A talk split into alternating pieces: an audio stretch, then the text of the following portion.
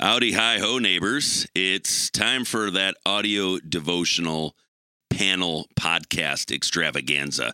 We've been going through Second Corinthians as a faith family, and today we're joined by a phenomenal couple. So, who am I with today? First of all, I'm Steve Deur.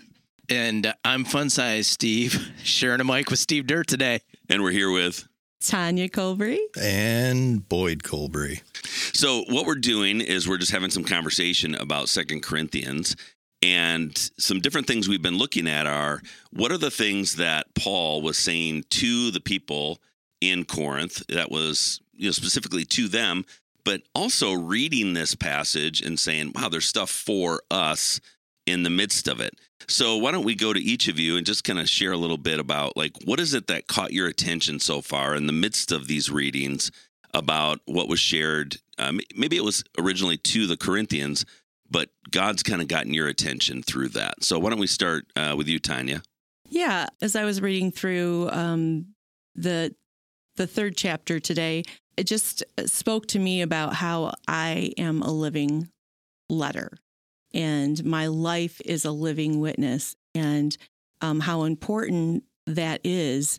And I just, Boyd and I were discussing today, um, this morning, having a devotional and, and, you know, work is work, right? And um, the devotional was about uh, doing your work as unto the Lord. And um, so we were like, yeah, we're going to go in there, get into the office, and we're going to do our work to the Lord, you know, as unto the Lord.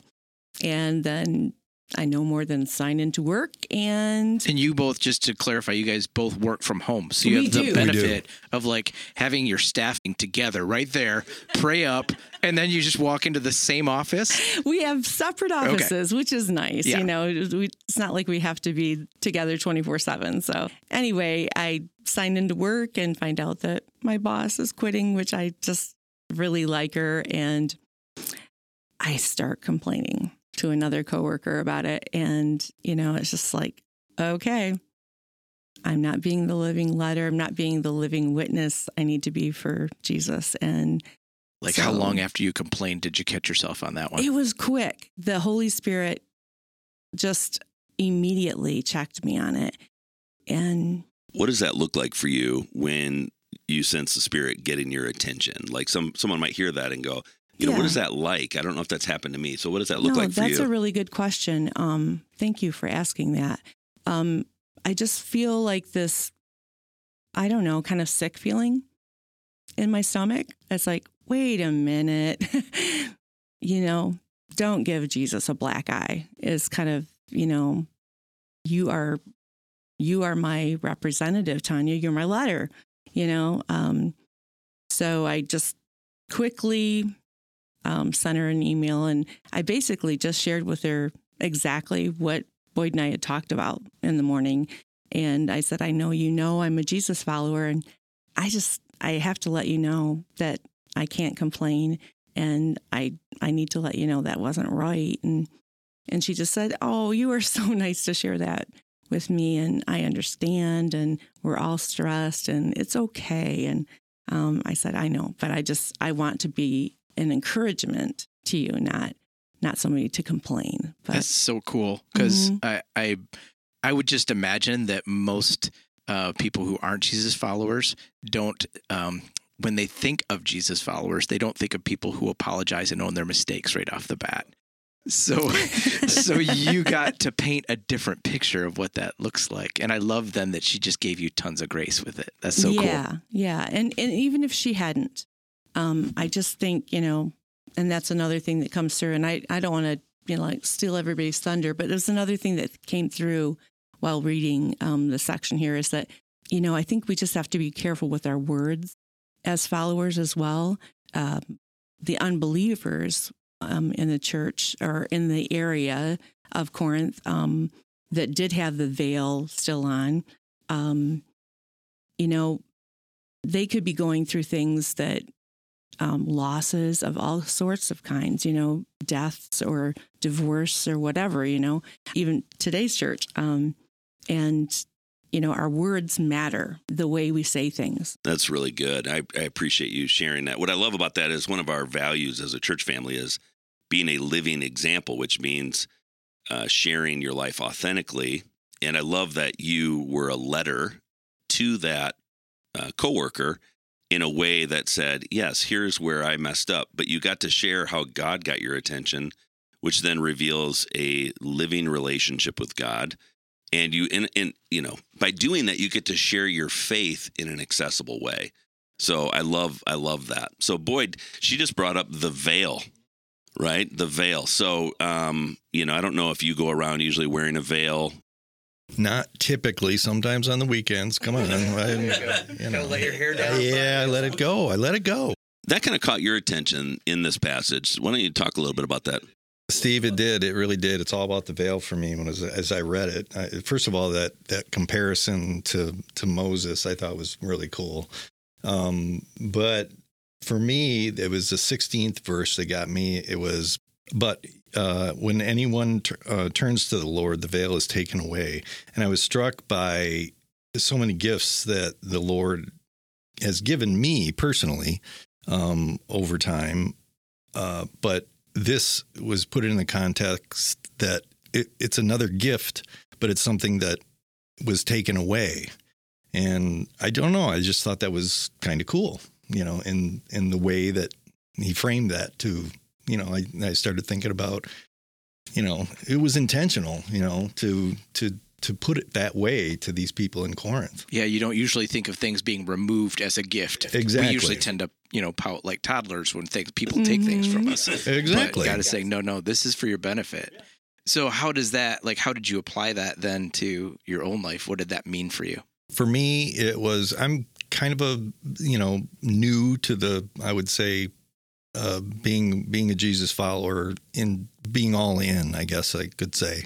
Which is awesome. Yeah, but you know, I struggled for a long time with with the whole all of it. And I'll be honest, all of it I did. And you know, the Holy Spirit's just you know over time uh, made a big difference for me that way. Um, and slowly, you know, the veil has been kind of taken away. I think for me, it it got thinner and thinner. It's not like it went away. It just got thinner. I could see more. I could see through it. You know and it's still there. It's still there. I'll be honest. I still have I still have doubts. I still have tons of questions, but that's why this this going through this Corinthian thing. I told Steve after the service last week. You know, it was just magnificent. It it speaks to somebody like like me. And the process is different for everybody. For some people, it's just like this all of a sudden this amazing experience the veil's gone they can Yeah. see like clearly and then for others it's like just these slow steps of we're just uh, uh, slowly taking steps into jesus's arms or like learning to trust what he's saying You almost feel like you you earn them. You know those little steps. It- it- when I because for me to take a step is a big deal, and I feel like I earned that one. You know, For you, when you've taken those steps, how, how have those come about? Is it recognize something new about Jesus? for me it's all about my attitude. Um, because if I I I used to come in to the whole notion and the whole conversation about uh, being a Christ follower uh, with a, kind of a hard, I guess I could say, a hard attitude. I almost wanted the discussion with you. I wanted to verbally spar with you, and I I I got to the point where I just said, "How, how Boyd? Really? How how is that serving you? Being around other Christ followers was a was a very magnetic thing for me. You know, it was the was the whole notion of I want what you got, and I I want it. You know, but I didn't at the time. I didn't have the tools. and when life has been hard or when we've been hurt honestly i think that antagonism can be well deserved but it's cool to hear how maybe jesus was just melting that sh- slowly but surely for you Yeah, it's it, the whole notion of how does the uh, Holy Spirit talk to you has always been um, a, a a real mystery to me because I'm I always marvel at people and say, "Oh, I heard the Holy Spirit told me this and that," and you know, I've got good hearing, I really do.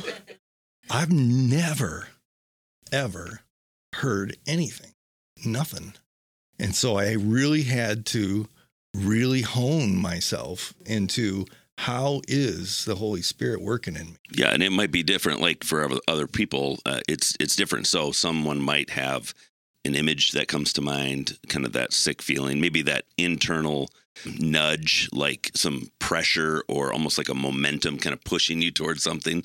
Sometimes it might be someone hearing something internally, or I, I know someone who's had an external experience like that. But I do think some for some people it's their gut, right? So I think it takes on different things. I really resonated with you when you said that that that um, sort of momentum. I guess maybe maybe Yeah. that's the word you use because the the uh, Christ has always been a river for me. I never look up when I think about Christ. I always look down. I do because He's under all, under me all the time. The current. Yes. So then trust becomes lifting your legs up and going with the current. Exactly, Yes. exactly. I, I it's always been that way for me. You know, but that's that's what I learned to. I've learned to feel is that that current That's great. Well, thank you both so much for sharing from your own personal life uh, what you how God's been getting your attention through the passage and the passages we've been going through. And so, why don't we have um, Steve Thompson? You want to close us in prayer? I'm delighted to. Well, Father God, uh, first of all, I pray just your richest blessings on Tanya and Boyd and continue to uh, both draw them together, but write a beautiful letter uh, in their lives that just fully reflects you. And Father, we are praying that for all of us. Um, in where wherever we're feeling insecure about hearing your voice or or knowing where you're moving, would you just continue to gently guide us to know, oh, there it is, that it is, and confirm in us how you're speaking to us. And then for those of us who maybe have been in in the way for a long time and have learned to recognize your voice, uh, give us the courage to continue to to take whatever steps you might be asking of us right now. Um, lead us out of our comfort zone into the richness and fullness of life in your kingdom. We are signing up for the adventure. So thank you so much. In Jesus' name, amen.